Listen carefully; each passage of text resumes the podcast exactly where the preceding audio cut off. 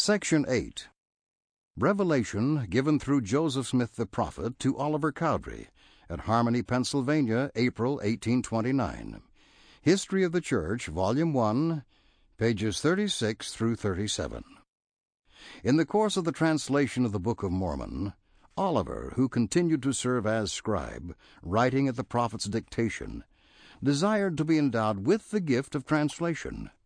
The Lord responded to his supplication by granting this revelation. 1 through 5. Revelation comes by the power of the Holy Ghost. 6 through 12. Mysteries of God and the power to translate ancient records come by faith.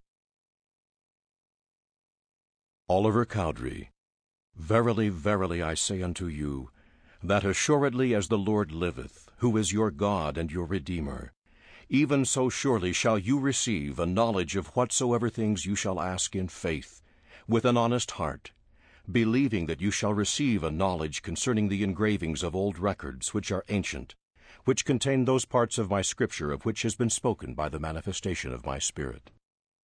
Yea, behold, I will tell you in your mind and in your heart by the Holy Ghost which shall come upon you and which shall dwell in your heart. Now, behold, this is the Spirit of revelation. Behold, this is the Spirit by which Moses brought the children of Israel through the Red Sea on dry ground. Therefore, this is thy gift. Apply unto it, and blessed art thou, for it shall deliver you out of the hands of your enemies, when, if it were not so, they would slay you and bring your soul to destruction. O remember these words, and keep my commandments. Remember, this is your gift. Now this is not all thy gift, for you have another gift, which is the gift of Aaron. Behold, it has told you many things. Behold, there is no other power save the power of God that can cause this gift of Aaron to be with you.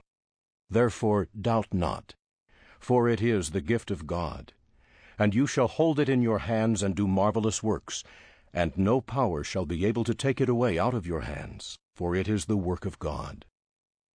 And therefore, whatsoever you shall ask me to tell you by that means, that will I grant unto you, and you shall have knowledge concerning it. Remember that without faith you can do nothing. Therefore ask in faith. Trifle not with these things. Do not ask for that which you ought not. Ask that you may know the mysteries of God, and that you may translate and receive knowledge from all those ancient records which have been hid up that are sacred. And according to your faith shall it be done unto you. Behold, it is I that have spoken it, and I am the same that spake unto you from the beginning. Amen.